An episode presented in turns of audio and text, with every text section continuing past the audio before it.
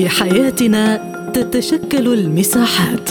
نظل داخلها على اختلاف الثقافات. ولكن في مساحتنا تتحد الغايات. لأننا نغوص في أعماق المجتمعات. فإذا كان لديك وجهة نظر حرة فاهلا بك في مساحة حرة. أهلا بكم مستمعينا الكرام في حلقة جديدة من مساحة حرة وهذه جيهان لطفي تحييكم. في حلقة اليوم نناقش الولايات المتحدة وامتحان حرية الصحافة. أكدت بعثة روسيا لدى الأمم المتحدة أن واشنطن تجاهلت القانون الدولي بعدم إصدار تأشيرات دخول الصحفيين الروس المرافقين لوزير الخارجية الروسي سيرجي لافروف إلى نيويورك. وقالت بعثة روسيا الدائمة لدى الأمم المتحدة في بيانها أنها تعتبر هذه الخطوة بمثابة تجاهل أمريكي آخر. للقانون الدولي ورفض السماح للصحفيين الروس بحضور فعاليات الأمم المتحدة يظهر مرة أخرى الموقف الحقيقي للسلطات الأمريكية تجاه حريه التعبير والوصول إلى المعلومات. وأعربت البعثه عن أملها في أن تؤدي قياده الأمم المتحدة والهياكل الدولية المرتبطة بالأمر واجبها فيما يتعلق بهذا الوضع واتخاذ الخطوات اللازمة ضد المخالف. واعتبرت بعثة روسيا أنه من خلال عدم إصدار تأشيرات دخول للصحفيين الروس فإن الولايات المتحدة قد انتهكت مرة أخرى التزاماتها نحو هيئة الأمم المتحدة مؤكدة أن ممثلي وسائل الإعلام الروس التزموا بجميع الإجراءات والمواعيد النهائية للتقديم. في سياق متصل جدد رئيس لجنة مجلس الدوماء للشؤون الدولية ليونيد سلوتسكي جدد الدعوة للتفكير في نقل مقر الأمم المتحدة من نيويورك إلى بلد آخر لا يقوم بفرض سلطته بهذه البشاعة مشيرا إلى أن الموقف من الصحفيين الروس يؤكد مجددا ضرورة التفكير في هذا الاتجاه. فهل أخفقت الولايات المتحدة مجددا في امتحان حرية الصحافة؟ حول هذا الموضوع تدور نقاشاتنا في حلقة اليوم من مساحة حرة. البداية من موسكو ومنها ينضم إلينا الأستاذ بالأكاديمية الروسية الدكتور محمود الأفندي. أهلا بك معنا ضيفا عزيزا دكتور محمود. وبداية كيف تقيم امتناع الولايات المتحدة عن منح تأشيرات للصحفيين الروس؟ وسؤال حلقة اليوم هل أخفقت واشنطن مجددا في امتحان حرية الصحافة؟ اول شيء سعد صباحك سيدي الكريم الاخوه المستمعين. طبعا هي تصرف الولايات المتحدة الأمريكية هو تصرف خارج القانون الدولي، لأن أول شيء منطقة الأمم المتحدة في نيويورك هي ليست الولايات المتحدة الأمريكية وإنما هي منطقة ما يسمى منطقة محايدة للاجتماعات الدولية كما نفس الشيء في جنيف، فالمفروض من الولايات المتحدة الأمريكية أن تؤمن كل الوسائل والطرق للدخول إلى هذه المنظمة لكل المجتمع الدولي، كان في عرقلة من طرف الولايات المتحدة الأمريكية حتى باعطاء الفيزا لوفد الخارجية الروسي برئاسة وزير خارجية لافروف. وبعدها بعد أن تم تسليم الفيزا الآن بدأنا في قصة الصحفيين وامتنعوا آه، عن اعطائهم الفيزا بسبب الوقت كما يحتجون. يعني الحجة إنها هي عبارة عن وقت غير آه، لم يكن آه، يعني متاح لإعطاء الفيزا. أنا برأيي هي طعنه لما يسمى الصحافة الحرة والديمقراطية في كل العالم. يعني هذا الرد هو يطعن الديمقراطية ويطعن حرية الصحافة التي تنادي بها الولايات المتحدة الأمريكية نفسها وأعطت رسالة لكل العالم أن ليس هناك حياد وليس هناك صحافة حرة وليس هناك كلمة حرة بالإضافة إلى تسييس.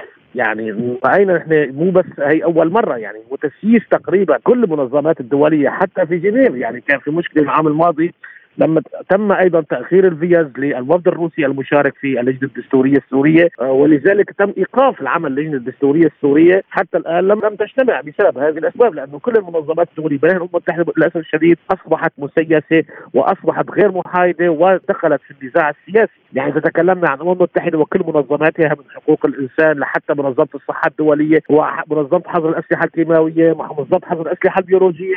كل هذا أصبح مسيس بطرف الولايات المتحدة الأمريكية، هذا بيعطينا انطباع كامل ان فعليا لم يبقى شيء محايد في دول العالم، لم يبقى هناك حرية، لم يبقى هناك صحافة حرة، هناك صحافة بروباغندا من طرف واحد فقط، وعلى العالم أن يتجه الآن أن يرى أن يرى بعين مجرده ما يحصل انه كل هالشعارات الأمريكية هي عبارة عن شعارات بروباغندا فقط. ولكن الولايات المتحدة الأمريكية تتصرف كما يروق لها وكما تريد أن تهيمن على العالم وتجعل كلمتها هي مسموعة دوليا إن كان على المستوى الإعلامي أو على المستوى السياسي. إذا هل يخول هذا الإجراء روسيا للمطالبة بنقل مقر الأمم المتحدة من الولايات المتحدة بعدما اعتبرته تسييسا لعمل المنظمة الدولية كما تفضلت؟ هذا من المفروض لأنه حسب تصريح الوزير لافروف البارحة كان واضح أن الرد الروسي سيكون سريعا ولا يعجب الولايات المتحدة الأمريكية، يعني روسيا ستقدم طلب أنا أعتقد ستقدم هذا الطلب في اجتماعات نيويورك في اجتماعات مجلس الأمن أن تطالب بإخراج منظمة الأمم المتحدة من نيويورك من الولايات المتحدة الأمريكية، لأنه هذا فعليا يضرب كل القوانين الدولية، منظمة الأمم المتحدة هي برعاية الرعاية الدولية وتم تأسيسها نتيجة نتائج الحرب العالمية الثانية، يعني من الغير المقبول أن ترفض دولة إعطاء فيزا لدولة أخرى مخصصه باجتماعات رسمية أو حتى للصحافة، فلذلك الخروج عن الحياد هو ليس خروج عن منظمة الأمم الدولية. هي فعليا خروج الولايات المتحدة الأمريكية عن ما يسمى تعهداتها، لما انشئت منظمة الأمم المتحدة في نيويورك ومجلس الأمن في نيويورك هناك تعهدات في الولايات المتحدة الأمريكية أن هذه المنطقة ليست هي من أراضي الولايات المتحدة الأمريكية وأنها هي أراضي محايدة خارج نطاق الولايات المتحدة الأمريكية، هذا يعني أن لا تستطيع بما أن الولايات المتحدة الأمريكية لا تستطيع أن تقدم الخدمات ولا تريد الحياد لهذه المنطقة فهذا من الطبيعي أن تطلب روسيا بإخراج منظمه الأمم المتحدة إلى أي دولة ما يسمى آه، تلتزم بالحياد بشكل كامل، هذا أمر مهم جدا، ولكن للأسف الشديد أن يعني خلينا نكون واقعيين الولايات المتحدة الأمريكية سترفض وستقول حجج معينة أن هناك كان في تأخير وما هو عليه، أعتقد أنه هي مهمة صعبه بالنسبة لروسيا ولكن الطلب الروسي راح يكون واضح، أنا أعتقد الطلب راح يكون في الأيام القريبة القادمة في اجتماع آه، مجلس الأمن في نيويورك. لافروف يقول إن روسيا لن تنسى ولن تتسامح مع هذا العمل، كيف يمكن أن ترد موسكو على هكذا فعل؟ وهل طلب نقل المنظمة الدولية كما تفضلت هو الرد الذي يتحدث عنه لافروف؟ بشكل عام لدى روسيا عدة نقاط للرد آه، ما يسمى أنها لن تنسى وسترد بشكل سريع على بشكل واضح على هذه الخطوات، هناك خطوات في الوزارة الخارجية الروسية ستقوم بها قريبا جدا، أحد الخطوات كما قلت نقل المنظمة أو ما يسمى تعهدات من دولة أخرى أو تعهدات دولية لفتح المجال لكل الصحفيين وكل المنظمات بدخول الأمم المتحدة. يعني الرد حتى الآن غير واضح ولكن روسيا لديها أدوات كثيرة في هذا الرد لأنه لن يعني خلينا نكون واقعيين روسيا هي مؤسسة مؤسسة دولة مؤسسة لمنظمة الأمم المتحدة هي دولة مؤسسة لمجلس الأمن وعضو دائم في مجلس الأمن. يعني لديها أدوات سياسية يمكن أن تستخدمها في الفترة القريبة العاجلة ولكن حتى الآن ليس هناك أي وضوح من الطرف الخارجي الروسي، التصريح واضح كان أنه لن ننسى ماذا يعني ذلك. في خطوات رح تتخذها روسيا حتى الآن لم تعلن عنها، ولكن أنا برأيي في ردود منها خروج منظمه الامم المتحدة من نيويورك بما فيها حتى من جنيف أيضا. إيجاد دول أخرى آه لما آه، يسمى احتضان هذه المنظمة أو تغيير في نفس ما يسمى تغيير في هيكلة منظمه الامم المتحدة، يعني يمكن تغيير في القوانين آه تجديد قوانين على إذا لم تستطيع روسيا أن تخرج منظمة الأمم من نيويورك يمكن أن تغير الهيكلة وتتخذ بعض الإجراءات لتعهدات لعدم حصول ذلك مرة أخرى، وإذا استطاعت روسيا أن تنجح في هذا الأمر فسيكون لها نصر دبلوماسي وسياسي على الجبهة المفتوحة، يعني خلينا نكون واقعيين الولايات المتحده الأمريكية هي تحارب روسيا بحرب هجينه ومن ضمنها حرب المنظمات الدولية، فلذلك إذا استطاعت روسيا أن تقوم بعض اجراءات ونجحت سيكون بالنسبة لروسيا انتصار وانتصار فعليا لحرية الرأي العالمي التي تنادي به روسيا دائما.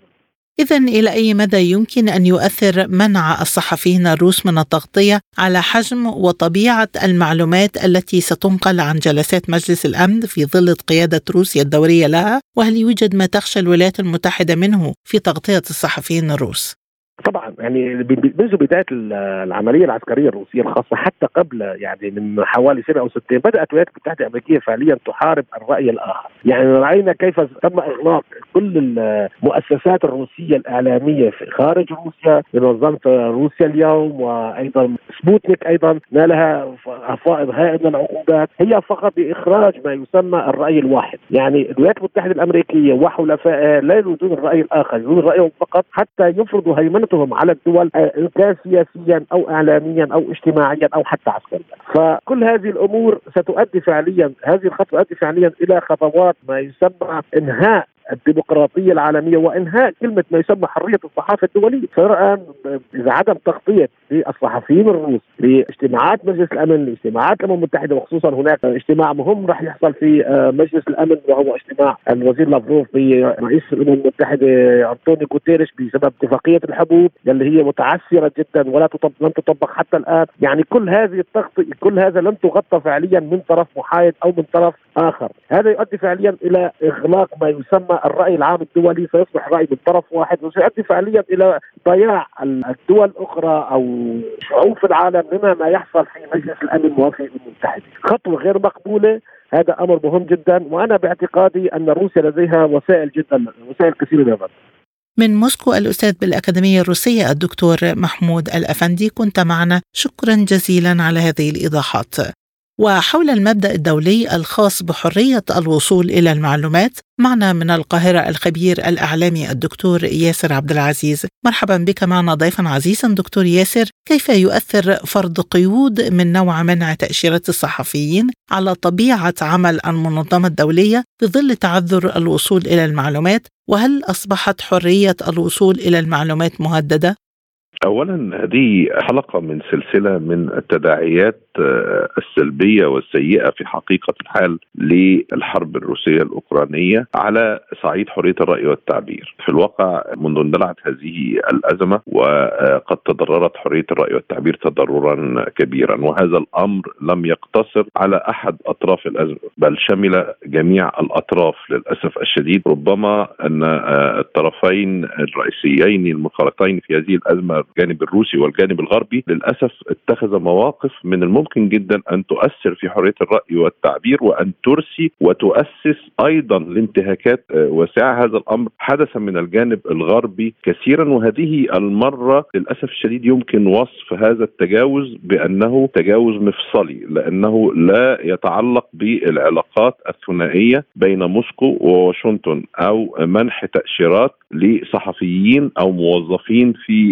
السفارات في البلدين ولكنه يتعلق بمؤسسة أممية هي من ضمن آه، مهامها الرئيسية الحفاظ على حرية الرأي والتعبير وحرية تدفق المعلومات وحق الوصول إليها وبالتالي آه، للأسف الشديد الولايات المتحدة تستغل وجود الأمم المتحدة على أراضيها وتستغل أنها هي الدولة المضيفة لهذه المنظمة وتقوم بهذا الإجراء الذي ستكون له عواقب بالغة السوء.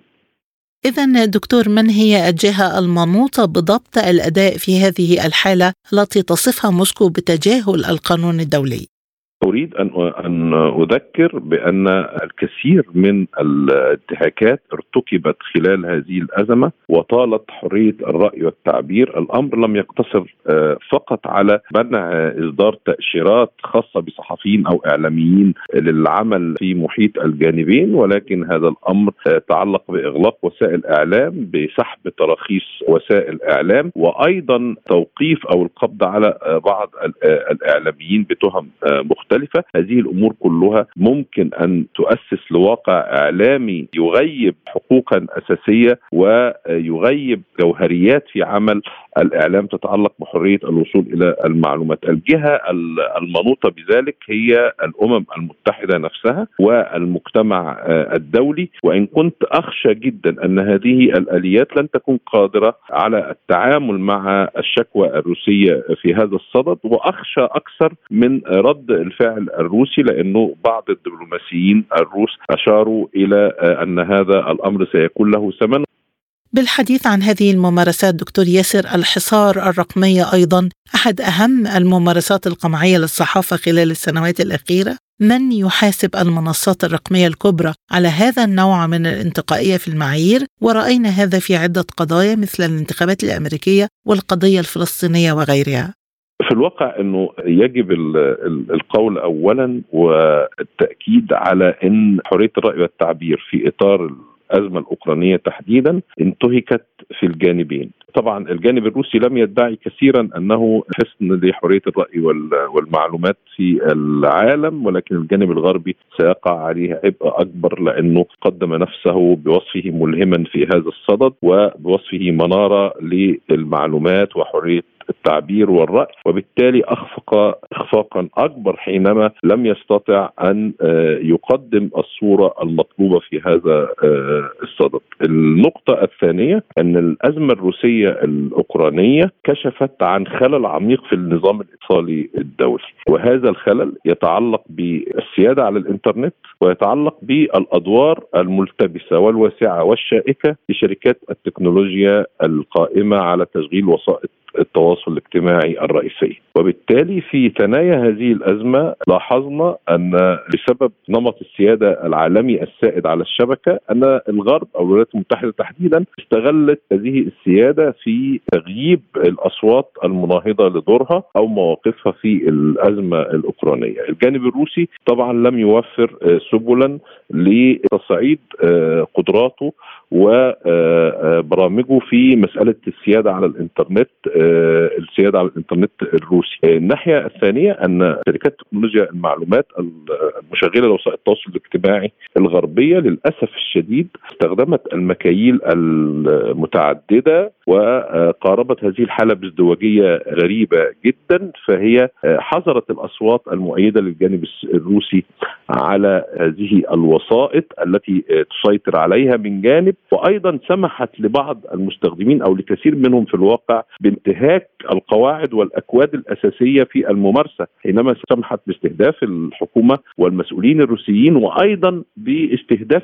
المواطنين الروس عبر السماح ببعض التعبيرات التي تجرمها أو تحظرها هذه الوسائط. في الواقع أن الجانبين الروسي والغربي في هذه الأزمة لم يوفر السبل اللازمة سواء على صعيد حظر الرسائل أو التعتيم من جانب أو أيضا انتهاك قواعد حرية الرأي والتعبير والاستخدام السليم للوسائط من جانب آخر. لكن ربما أنا أميل إلى انتقاد الجانب الغربي لأنه كان من المفروض أن يتوافق أو يتسق مع الصورة التي أراد أن يقدمها على كل الاصعده فيما يتعلق بحرية الرأي والتعبير في الغرب. الأزمة الأخيرة تثير الكثير من القلق لأن الولايات المتحدة الآن تستخدم استضافتها لمقر المنظمة الأممية الأمم المتحدة في إجراء تقييدي جديد بحق حرية الرأي والتعبير. وهذا الأمر لا يضر فقط بصورة الولايات المتحدة الأمريكية وسمعتها ولكنه يضر أيضا بحق الوصول إلى المعلومات.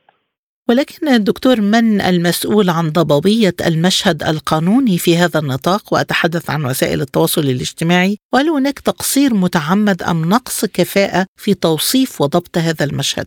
في الواقع هو النظام الذي تعمل من خلاله وسائل التواصل الاجتماعي هو نظام حافل بالتناقضات وهو نظام يغري بالكثير من الخلل لأنه تم منح عدد من الشبان الذين يمتلكون وسائل التواصل الاجتماعي أو شركات تكنولوجية كبيرة تم منحهم سلطات تفوق ما يمنح لسلطات آه، الدول فيما يتعلق بالمراقبة والضبط والتحكم في النطاق الاتصالي لوسائطهم. وهذه الوسائط أضحت هي مؤسسات اتصال سياسي ومؤسسات اتصال تجاري واقتصادي ومؤسسات تغيير اجتماعي وبالتالي لا يمكن ابدا أن نمنح شابا في وادي السيليكون حق منع رئيس دولة منتخب مثلا من الكلام كما حدث مع الرئيس الأمريكي السابق آه، دونالد ترامب آه، حينما تأتي منصة آه، تواصل اجتماعي وتقول أنا سأمنع رئيس الدولة المنتخب من الحديث بداعي أنه يقول كلاما مزورا أو مزيفا. طبعا نحن نعرف أن الكلام المزور والمضلل يقال دائما على المنصات وأن كثيرا من الدبلوماسيين والسياسيين يقولون كلاما ويثبت لاحقا أنه غير صحيح وبالتالي هم يخضعون لمساءلة من المؤسسات السياسية التي انتخبتهم أو التي يحق لها مراجعتهم ولا يخضعون لمساءلة من شبان في وادي السيليكون. هذا الخلل الكبير الذي يعطي من يتحكم في فيسبوك آه، مثلا القدرة على إنه يمنع استخدام آه، تعبير معين فيما يتعلق بالحرب الروسية الأوكرانية أو إنه يسمح باستخدام تعبير معين واصلا محرم ومحظور في كل الأكواد ضد المواطنين الروس أو ضد السياسيين الروس هذا أمر خطير جدا لأنه هو ليس هيئة ضابطة ليس regulatory body يعني ليس هو منظمة مستقلة منتخبة أو معينة من الحكومة لكي تدير المشهد الإعلامي. فالواقع إنه المشهد الاتصالي العالمي تهيمن عليه بدرجة كبيرة الولايات المتحدة الأمريكية والشركات الكبرى التي تسيطر على وسائل التواصل الاجتماعي حينما قامت الصين بتطوير تيك توك وأخذ تيك توك يستحوذ على حصة كبيرة من اهتمام مواطنين في دول عديده طبعا آه، تم آه، فرض قيود عليه ونحن نعرف هذه المعركة التي نسمع تفاصيلها يوما بعد يوم. وأيضا هذا الأمر الذي يأتي من قبل الولايات المتحدة الأمريكية في السيطرة على المجال الاتصالي العالمي وتسخيره برؤيتها أو آه، أفكارها الأساسية أغرى دولا مثل الصين وروسيا بالاستثمار فيما يسمى بالإنترنت السيادي في الاستثمار في إطلاق وسائل التواصل الخاصه بها والسيطرة عليها وأيضا في النزوع نحو الانغلاق لأنها ربما تحس بعدم العدالة وعدم المشاركة في إدارة النظام الاتصالي العالمي وبالتالي نحن يجب أن نعزز المطالبات للولايات المتحدة الأمريكية والمنظمات الأممية والمؤسسات المعنية بحرية الرأي والتعبير والصحافة بالضغط على آه، القائمين على هذا النظام الاتصالي العالمي لجعله أكثر عدالة وشفافية والبعد عن تسخيره لخدمة مصالح أو رؤى كتلة سياسية معينة في هذا آه، العالم مع الأخذ في الاعتبار أيضا أن دولا مثل روسيا والصين ودولا أخرى في العالم الثالث مطالبة بالا تفعل المثل ولكن هي مطالبة بأن تلتزم بإجراءات الشفافية وإطلاق المصادر الإعلامية وصيانة حرية الرأي والتعبير لأنك لا يمكن أن تطالب بالعدالة والشفافية وحرية الرأي والتعبير وأنت تقوم بحظرها بشكل أو بآخر. ونحن مقبلون على إعلام الذكاء الصناعي، كيف تقرأ المشهد دكتور ياسر؟ وهل سنشهد توجيه للسياسات وإذكاء للاضطرابات عبر الذكاء الصناعي مماثلة لما حدث باستخدام وسائل التواصل خلال العقد الماضي؟ يعني الذكاء الاصطناعي فيما يتعلق بحرية الرأي والتعبير أو بالحالة المعلوماتية العالمية أو بممارسة الصحافة يقدم فرصا كبيرة جدا. في الواقع أنا شخصيا امتحنت قدرات الذكاء الاصطناعي ووجدت أنه ينطوي على إمكانيات آه، مهمة ومؤثرة يمكن عبر تطويرها عبر التمرين أن تؤدي إلى تسهيل العمل الصحفي حرية الوصول إلى المعلومات اختصار الكثير من الوقت. وأيضا يمكن أن تعزز كفاءة الصحفيين أثناء عملهم لأنها تقدم لهم مساعدات مهمة جدا وحساسة في آه، وقت ضيق للغاية يعني آه، يمكن أن تغير المشهد الإعلامي والمعلوماتي العالمي بالتأكيد. لكن بجوار هذه المزايا الكبيرة وموازاة هذه المزايا للأسف الشديد هناك مخاطر لا تقل ابدا أهمية وهذه المخاطر يأتي على رأسها أن هذه الوسائط يمكن جدا أن تعزز المعلومات المضللة آه، بكبسة زر واحدة يمكن أن تذاع مائة ألف إفادة على الوسائط وتكون هذه الإفادة مفبركة أو ملغمة وبالتالي هذه كارثة كبيرة. الوسائط التواصل الاجتماعي مع مزجها ومزج إمكانياتها مع آه، آليات الذكاء الاصطناعي. يمكن أن تقوض الديمقراطية ببساطة شديدة لأن الديمقراطية هي مسألة قائمة على فكرة تلقي المعلومات وتكوين الأفكار والانطباعات ثم الذهاب إلى الصناديق واتخاذ القرارات أو آه، تكوين الراي العام للضغط على الساسة. وهذه المسألة ممكن أن تكون آه، لعبة في أيدي أدوات الذكاء الاصطناعي الجديدة التي ستستطيع بكبسة زر واحدة أن تبث مئات آلاف الرسائل وبالتالي هناك خطر على الديمقراطية، هناك خطر على العمليات الانتخابية، هناك أيضا خطر على آليات الضبط الاجتماعي بسبب هذه النزعة المتفاقمة للانتشار. ففي الواقع هناك أيضا خطر على بعض الوظائف التي يقوم بها الصحفيون تحديدا لأنه آليات الذكاء الاصطناعي من الممكن أن تنهض بديلا عند تقديم هذه الوظائف. فهذا العالم هو عالم مليء بالفرص ومليء أيضا بالمخاطر. والأمل أن نجد الطريقة اللازمة لتعزيز الجانب الإيجابي وتحجيم الجانب السلبي. من القاهرة الدكتور ياسر عبد العزيز الخبير الإعلامي شكرا جزيلا على هذه الإضاءة الثرية إذا هل نحن أمام مرحلة جديدة تتطلب تغييرات في القوانين وفي هيئات إنفاذ القانون؟ حول هذا الجانب معنا من بيروت أستاذ الإعلام الرقمي الدكتور غسان مراد أهلا بك ضيفا عزيزا دكتور غسان. بداية كيف تقيم امتناع واشنطن عن إصدار تأشيرات دخول للإعلاميين الروس لتغطية فعاليات مجلس الأمن؟ ومن يحمي المبدأ الدولي الخاص بحرية الوصول إلى المعلومات؟ اولا بحب أقول إنه نحن بظل حرب إعلامية تدار من قبل الجميع وتدار على جميع الجبهات ومن ضمنها جبهة الإعلام، هي حرب معلومات، حرب سيطرة على الإعلام، على وسائل الإعلام وعلى التغيير في سلوكية الفرد وعلى إمكانية تضليل المعلومات وتصفيتها بما يتناسب مع وجهة نظر يعني من يستضيف، طبعا هذا ما حصل يتعلق بحرية التعبير وحقوق الإعلاميين في تغطية أي حدث، لا يوجد أي قانون يمنع الإعلام من تغطية الحدث على الأقل لكي يكون هناك من تعدد للاراء حول حدث ما مثل الحدث يعني اجتماع الأمم المتحدة حاليا. وهذا بدل على أن الديمقراطيات هي ليست إلا خطاب يعني ما هو معروف عن الديمقراطيات في العالم ولا تطبق هذه القوانين والتشريعات الموجودة. يعني هي فقط كلام. لا تطبق إلا على الضعفاء إن كان داخل الدول بحد ذاتها التي تدعي الديمقراطية أو بين الدول المسيطرة والدول التابعة والفقيرة التي ترزخ تحت وطأة الديون والسيطرة. يعني نحن في في مرحلة حرب يعني هذا الحرب القائمة حاليا بين روسيا وأوكرانيا. والعالم كله يعني. هي من ضمن الحروب الجيل السادس كما نسميه يعني. وهو الإعلام هو يعني لا يختلف بقوته عن الأسلحة هي جزء منه. والاعلام يعني أعتقد أنه لم يعد في خدمة الواقع ورسم صورة حقيقية لهذا الإعلام. بل هو يستخدم في تضليل الواقع وتوجيه رسائل تهدف إلى التلاعب بالسلوكيات العامة تعديل رؤية الناس بما يتناسب مع السياسات التي توجه هذه العملية. يعني هذه من ضمن الحرب القائمه بين روسيا وأمريكا. يعني أنا أصنف هذه الحرب بهذه بهذا الشكل. ولكن دكتور غسان القانون الأمريكي يحمي حرية التعبير بموجب المادة الأولى من الدستور، كيف تسوق الإدارة الأمريكية اذا هذه الممارسات من قبل منع المراسلين والتجسس وفرض حصار رقمي وغيرها من الممارسات؟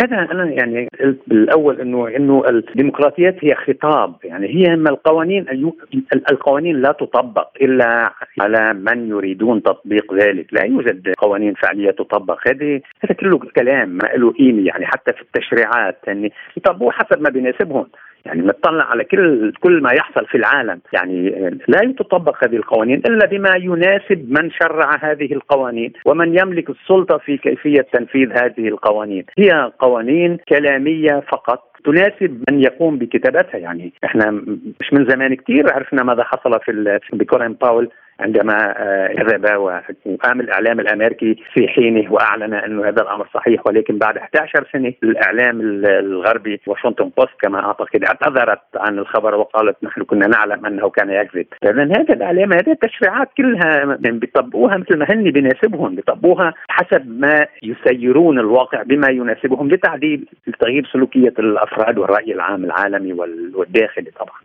في ظل حروب الجيل السادس وانتقائية تطبيق القوانين كما تفضلت هل نحن أمام مرحلة جديدة تتطلب قوانين جديدة وهيئات جديدة ضامنة لإنفاذ القانون الدولي؟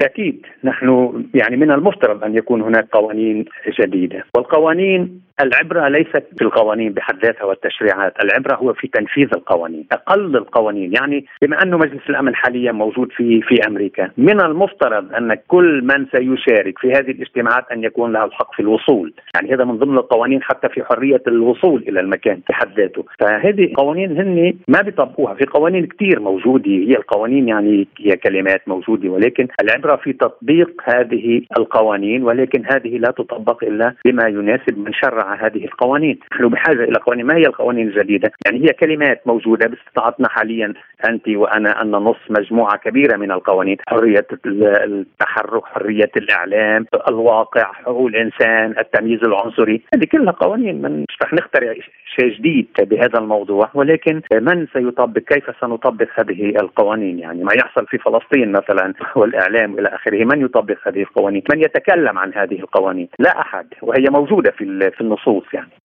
بحديثي إلى أستاذ الإعلام الرقمي الدكتور غسان مراد من بيروت نكون قد وصلنا إلى ختام حلقة اليوم من مساحة حرة. للمزيد زوروا موقعنا على الإنترنت سبوتنيك دوت اي,